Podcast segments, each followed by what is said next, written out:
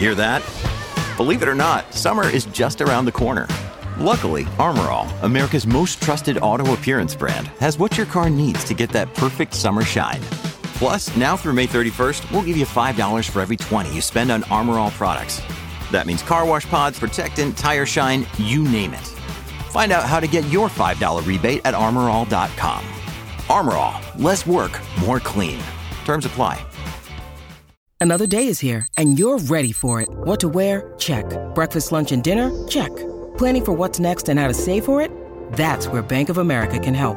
For your financial to-dos, Bank of America has experts ready to help get you closer to your goals. Get started at one of our local financial centers or 24/7 in our mobile banking app. Find a location near you at bankofamerica.com/talktous. What would you like the power to do? Mobile banking requires downloading the app and is only available for select devices. Message and data rates may apply. Bank of America NA, member FDIC. You're listening to the Aramco 2022 F1 Car Reveal Series.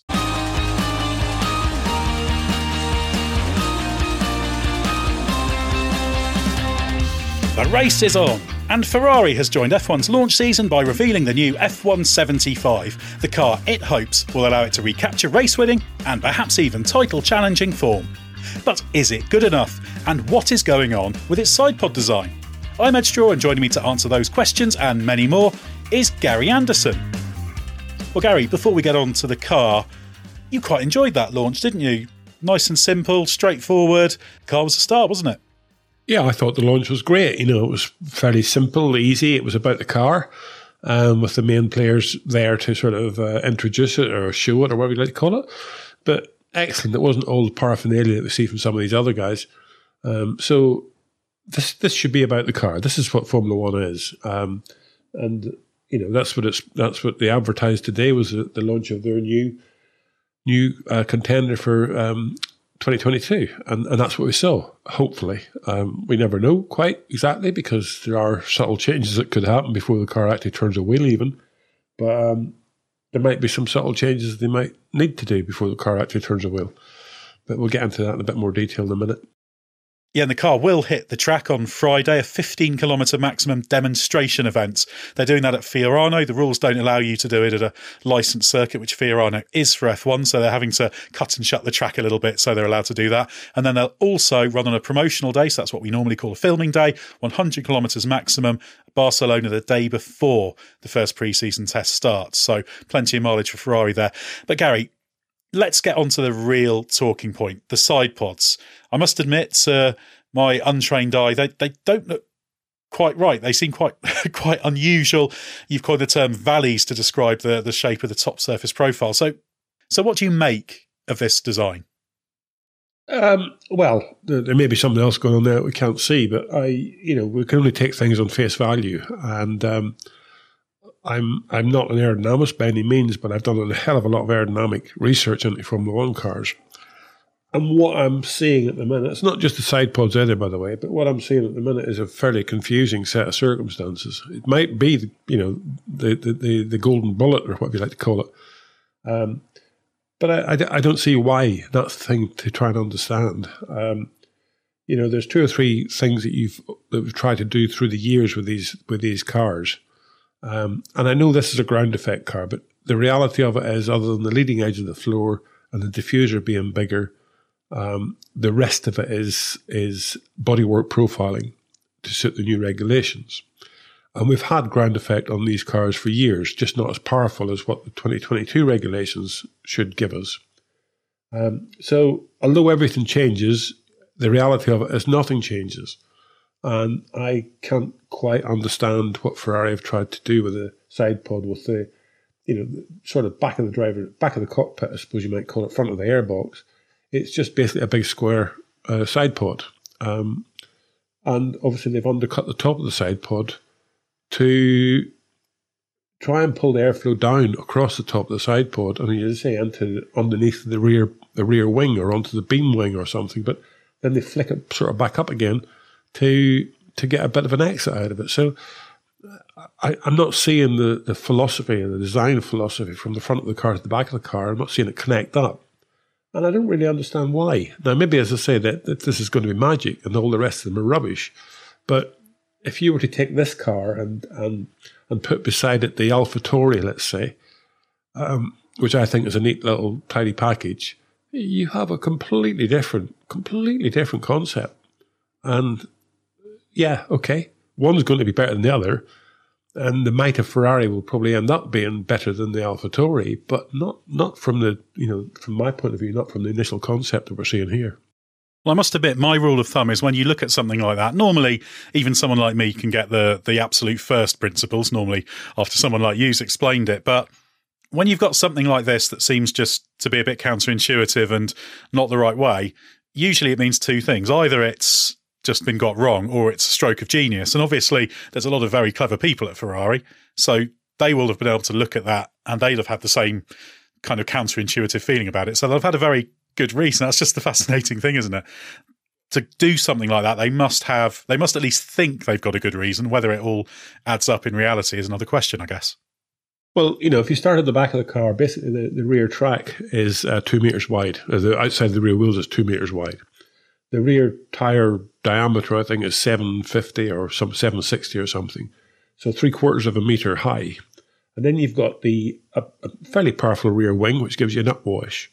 So if you take a section across the back of the car, the two rear wheels, the upwash of the rear wing, the diffuser, in other words, the whole back of the car, if you take a snapshot of the back of the car and just drew a profile around it, that is the area of the car that's creating the low-pressure area behind the car.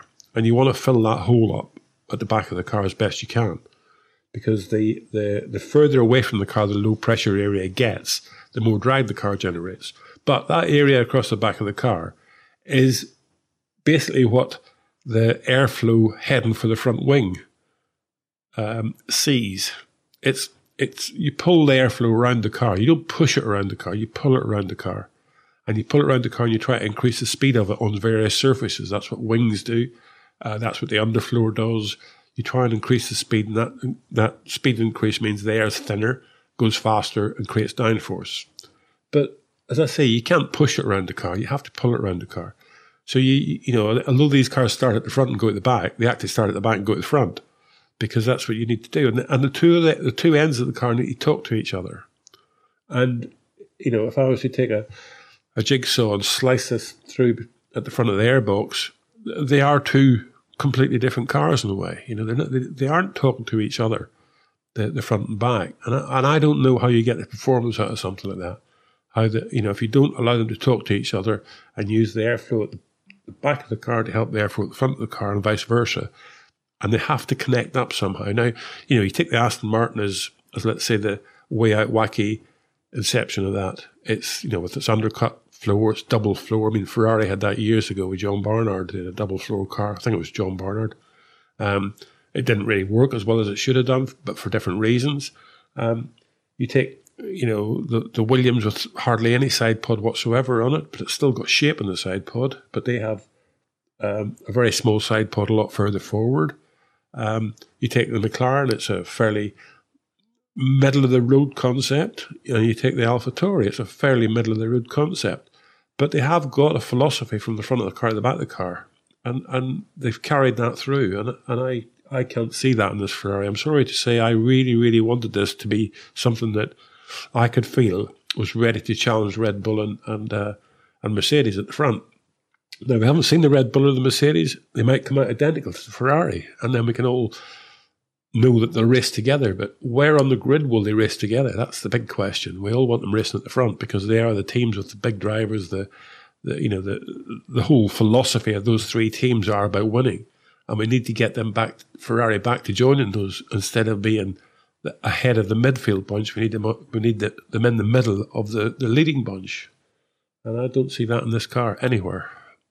Yeah, the F92A Ferrari was on with the twin floor. I think it was just before Barnard went back, so I think it was a Jean-Claude Migeot and Steve Nichols idea. I think mainly Migeot was the twin floor proponent, and John Barnard, I think, came in the year after. But yeah, he had a brief spell at Benetton in between his two Ferrari stints, so he's difficult to keep track of. But it is interesting what you say about that sort of disconnect in the side pod, in that they've got the undercut and then they sort of give up on it. But I guess people will be thinking, well, this is all about the Venturi tunnels for producing downforce. Does what's going on kind of on top of the floor really matter in the same way? Has Ferrari just understood the trade-offs better than anyone else. Could it be something like that?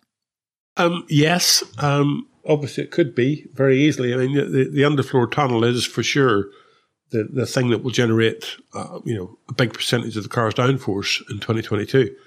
The problem is just getting the continuity of flow through the car, because the diffuser itself, the underfloor just won't work as its own thing. Now, if you come forward in the car, the front wing is very heavily inboard loaded. There are some other cars like that, but there are a lot of other cars that aren't quite so heavily inboard loaded. And if you've got an underfloor tunnel leading edge coming up behind that, the wake of that front wing is going to affect it. It's going to affect it dramatically, because when you punch that front wing through the airflow, the airflow comes out the other end of it, fairly fed up with life. It's just been beaten to death to create front downforce.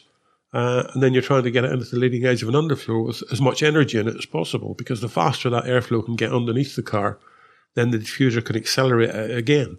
So you need to make sure that you're getting that flow into the car, into the underfloor of the car, as fast as possible, with as much energy in it as possible, because the diffuser will just expand that flow and will mean that as I say, you get more downforce out of the underfloor. So maybe by not having the undercut side pods, if that's true, Aston Martin are definitely down the wrong avenue, as you might call it. But I can't see this in my mind. As I say, I probably wouldn't have gone the Aston Martin route if I was sort of putting together a proposal. I definitely wouldn't have gone the Ferrari route. So if it works, it definitely beats me. And as I say, I think the AlphaTauri come McLaren is a reasonably nice package. But if I was picking one right now, it'd be the AlphaTauri. Maybe not the front wing on it, but basically the AlphaTauri side pod arrangement and packaging that's getting the diffuser, the airspeed across the top of the diffuser, sorted out fairly early on, and allowing airflow to come from everywhere, as opposed to really, really dictating where it's going to come from. Well, as Mattia Binotto said, it's an innovative approach. They've talked about creativity, thinking outside the box. They've certainly done that with the side pods. So they're out there on their own. Let's see how they get on with those when the car gets running. You're listening to the Aramco 2022 F1 Car Reveal Series. Aramco continuously pushed the limits of engineering. As the global energy partner of F1, they drive a shared vision to real-world innovation that aims to lower emissions, enhance performance, and drive ongoing human-led progress. Aramco, powered by HOW. Okay, let's look a little bit more at other areas of the car. Should we move towards the front now? Because the nose, again, captures the eye, pointy, and it's not completely separated from the nose. A lot of them, the second element is what's actually mounted to the nose, and then the main plane, as you used to call it, at the bottom is hanging off that. But this is actually integrated to the nose now, isn't it? Yes, and during the press release, that was the interesting thing that the drivers were sort of saying about not having the front wing hanging on pylons. The regulations say that the front wing needs to attach directly to the nose. What that is, I'm not quite sure how you can sort of take that regulation and implement it, because the teams that have the second element are directly attached to the nose and have the forward element hanging on it. Is that legal? I suppose, I'm sure they've asked the question, and I'm sure it is. But there might be a little controversy there. But with this one here, obviously they don't have that that slot gap going across the first element to the second element, but they do have that spoon part in the front wing. We've seen that years ago. I mean, you have the big spoon. I think it was on the Honda. They had a big spoon one year off the front main plane. But that was at a time whenever the front wing was a bit lower. And at that point in time, that's sort of when the FIA or the Pat Simmons, as it was that time, the overtaking working groups, were coming in with the neutral section in the middle of the car, so that the flow wasn't disturbed in the middle of the car quite so much. But times move on, so you end up with a different package. This obviously the nose section going through it just in sort of front of the rear, in front of the front tires, is a very small cross section. So that's all good stuff. But as I say, the thing about the inboard end of the front wing flaps, they are so heavily loaded that they make the front of the car really very, very difficult to imagine getting good airflow off it. Now, it's one of those sort of situations where obviously you work with a certain thing and then you optimize everything downstream because of what you've got, and that's what they've been doing. That's what they've had to do. But I just can't quite see, as I say, that the optimization of the flow at the front of the car to help the leading edge of the sideboard. They do have the front wing to the front wheels, so there's a bigger gap between the end plates and the front wheel than on most other cars. Now, that's a sort of strange regulation because there's a reference point in the chassis. And the front wing is relative to that. And then the front wheels, you can actually move back and forward a bit. So there is a chance that people have got different concepts in that area. This looks like it's got a fairly big gap to the front wheels, which sort of means that the front wing is, in effect, further forward. But, you can't have more than 3.6 metres wheelbase.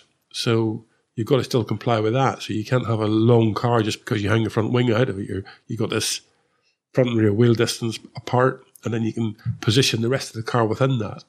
So it'll be interesting to see who comes up with the right package as far as that's concerned.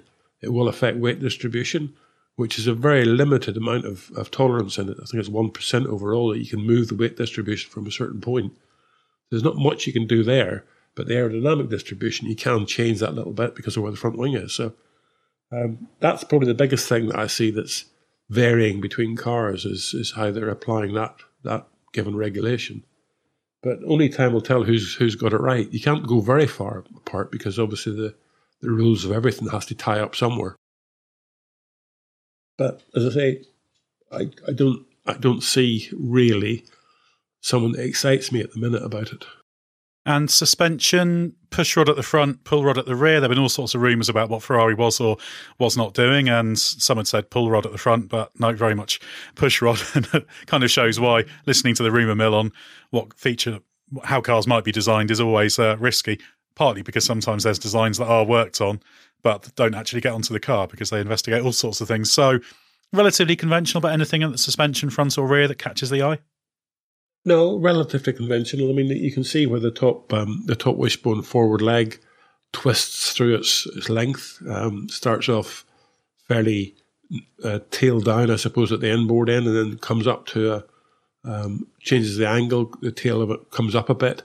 You're allowed a certain amount of degree change on the wishbones, and again, that's because of the weight coming off the front wing. You're trying to trap that and pull it back down again, ready for the side pods.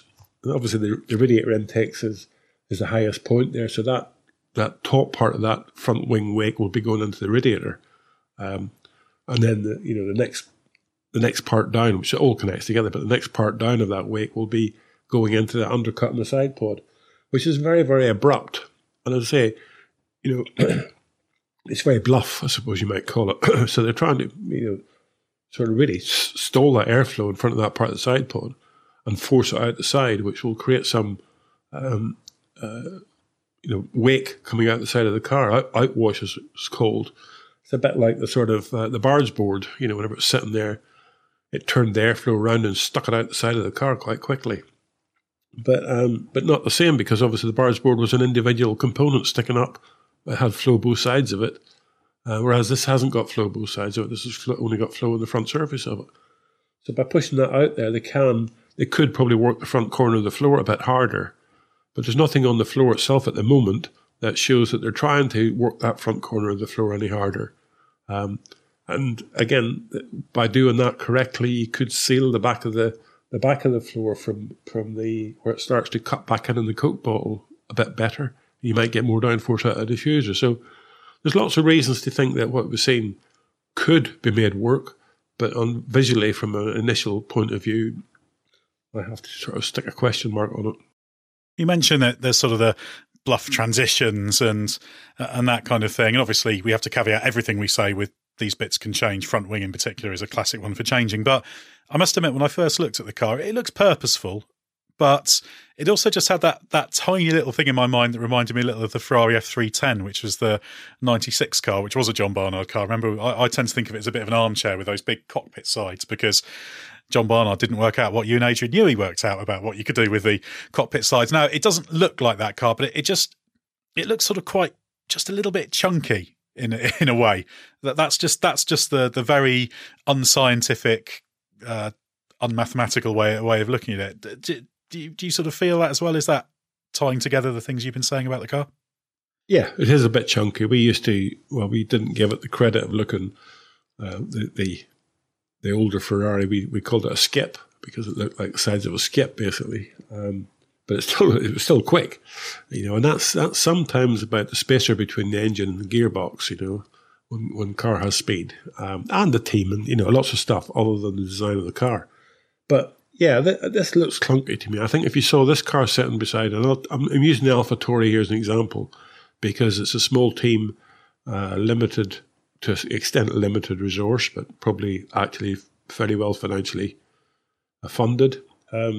But if you put those two cars side by side now, you would probably say they're from a different era. And that's a bit disappointing, really, I suppose you might call it, because things have moved on. And I'm, you know, again, I'm not being critical of Ferrari, and this will probably be an absolute rocket ship, but I can't see why, if it is. I would not have a clue why this would be a rocket ship. And again, it might just be the spacer between the engine and the gearbox. They may have got it right this year. But it's something that just looks, that, as you say, clunky. Just looks, every area of it is big. You know, it's something that you just, it's not the philosophy of a racing car that I try to understand. So, you know, maybe they've got some super duper special packaging in there for the radiators themselves and stuff, and they need that side pod profile to achieve it. And that may be their killer, you know, the thing that makes it work. But, again, you know, the Coke bottle area, it sort of, it's very quick. You know, it turns in very quickly. And you can't do that all the time because, you know, as I said, getting the airflow to stay attached on the inner surface of the Coke bottle is quite difficult, especially when the car's mid-corner, when the car's sliding a little bit, the inside of the car, you know, it can stall that inside of the Coke bottle. And if you stall the inside of the Coke bottle, you just destroy everything. So you have to give it some leniency for that sort of thing happening. But, you know, let's just wait and see what appears in testing and how testing goes, because on face value, as I say, I'm not sure I see anything in this car that will bring them up to race with Red Bull and, well, with what we expect Red Bull and Mercedes to be able to do. Maybe whenever we see their real cars, you know, I think Mercedes is coming out tomorrow. Whenever we see it, maybe we'll say, Jesus, you know, Ferrari have done a fantastic job. But I'm not holding my breath for that one. Yeah, well, that's going to be the acid test, isn't it? The stopwatch never lies. Well, sometimes it does in testing, but not once qualifying and races get underway. You mentioned the spacer between the gearbox and the chassis. We know it's not a split turbo, but they have done some quite clever stuff with their combustion technology. They had the hybrid improvement last year, so we're expecting a good step from the engine. But just Ferrari as a whole, while you can look at the car and there are some question marks over it and everything you said makes sense, Ferrari does seem to be a team that is on a sensible trajectory. And I must admit, that gives me a little bit more confidence that when you get something that looks a bit unusual, you tend to think, well, it's either a stroke of genius or they've got it wrong. But I kind of feel like the prior probability with the way Ferrari's gone over the last 12 months with the improvements it's made, they've made good changes there. I tend to give them the benefit of the doubt and think it's more likely perhaps they might have done something quite clever. So how do you feel about Ferrari as a whole? Well, I think if I go back to when we saw the last sort of main regulation change, I think it was 2017, whenever the aerodynamic regulations changed reasonably dramatically. You know, I thought Ferrari did a great job there. They were one of the first teams to realise that the shorter side pod, getting the solutions for the side crash structures, and how the, you know, the barge boards and getting the wheels away from the rear of the front tyres was, you know, the important issue. I think initially when that car came out, one of the things I said was that they didn't do the best job on the diffuser as far as connecting up to low pressure behind the rear tyres, but that was changed very quickly. So I think that time they read the rules very, very well and came up with a very good concept. And then obviously went through the doldrums a little bit from there with the engine problems they had in 2019 and then the penalty they sort of suffered in 2020 and 2021 was about coming back from there. So I think last year's car we have to take a little bit with a pinch of salt, not knowing if it was the power unit that they were getting back on stream with, or the car. I don't think either of them were bad, but I don't think either of them were top of the list. And because of obviously they realised that they had to do something with the combustion chamber and the engines, they were working in that area. And then with this, the new fuel, but it's 10% renewable ethanol, I believe, for 2022. And with that coming in and working on the combustion chamber at the same time to recover from whatever they were doing in 2019 that contravened the regulations to a certain extent, they were obviously working in the right area and they had the right understanding. So I wouldn't be surprised if they've made a decent step in that area because they had to anyway. So it'll be a matter of time to see, but I'm pretty sure that I would say the power unit is going to be up there this year. As far as the car is concerned, I just have to hold my breath and wait and see. I really want Ferrari to be fighting at the front because I don't support Ferrari or anything like that, but Ferrari are Formula One, and it's lovely to see them in that competition at the front and battling with it. And we've missed that over the last few years, to be honest. Yeah, well, they're the team most likely to be able to join Mercedes and Red Bull at the front. So, yeah, it's good for everyone if Ferrari's up there. Obviously, the engine thing they're recovering from. We should say that the FIA believe they were operating the engine illegally, but they couldn't prove it. That's the technical thing. But the fact that Ferrari gave away lots of secrets and helped shape those technical directives, I think, makes it pretty clear what was going on there.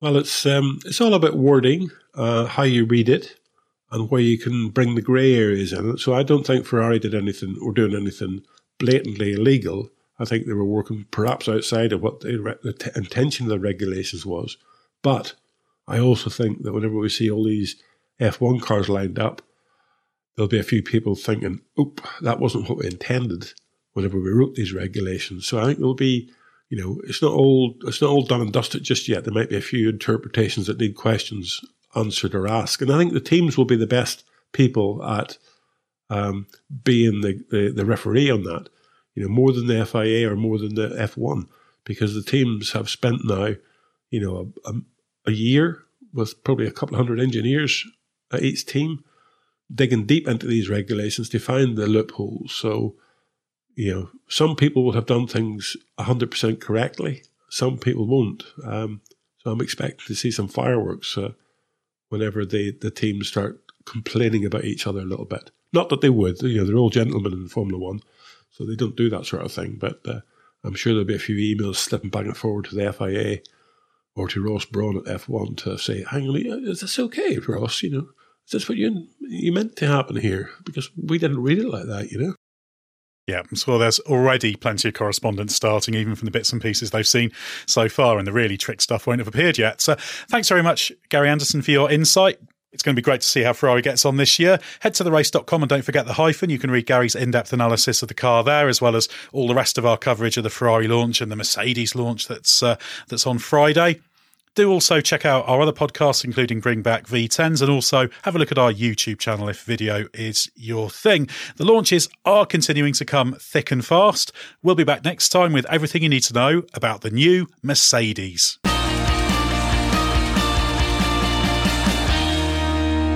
Thanks for listening to the Aramco 2022 F1 Car Reveal Series.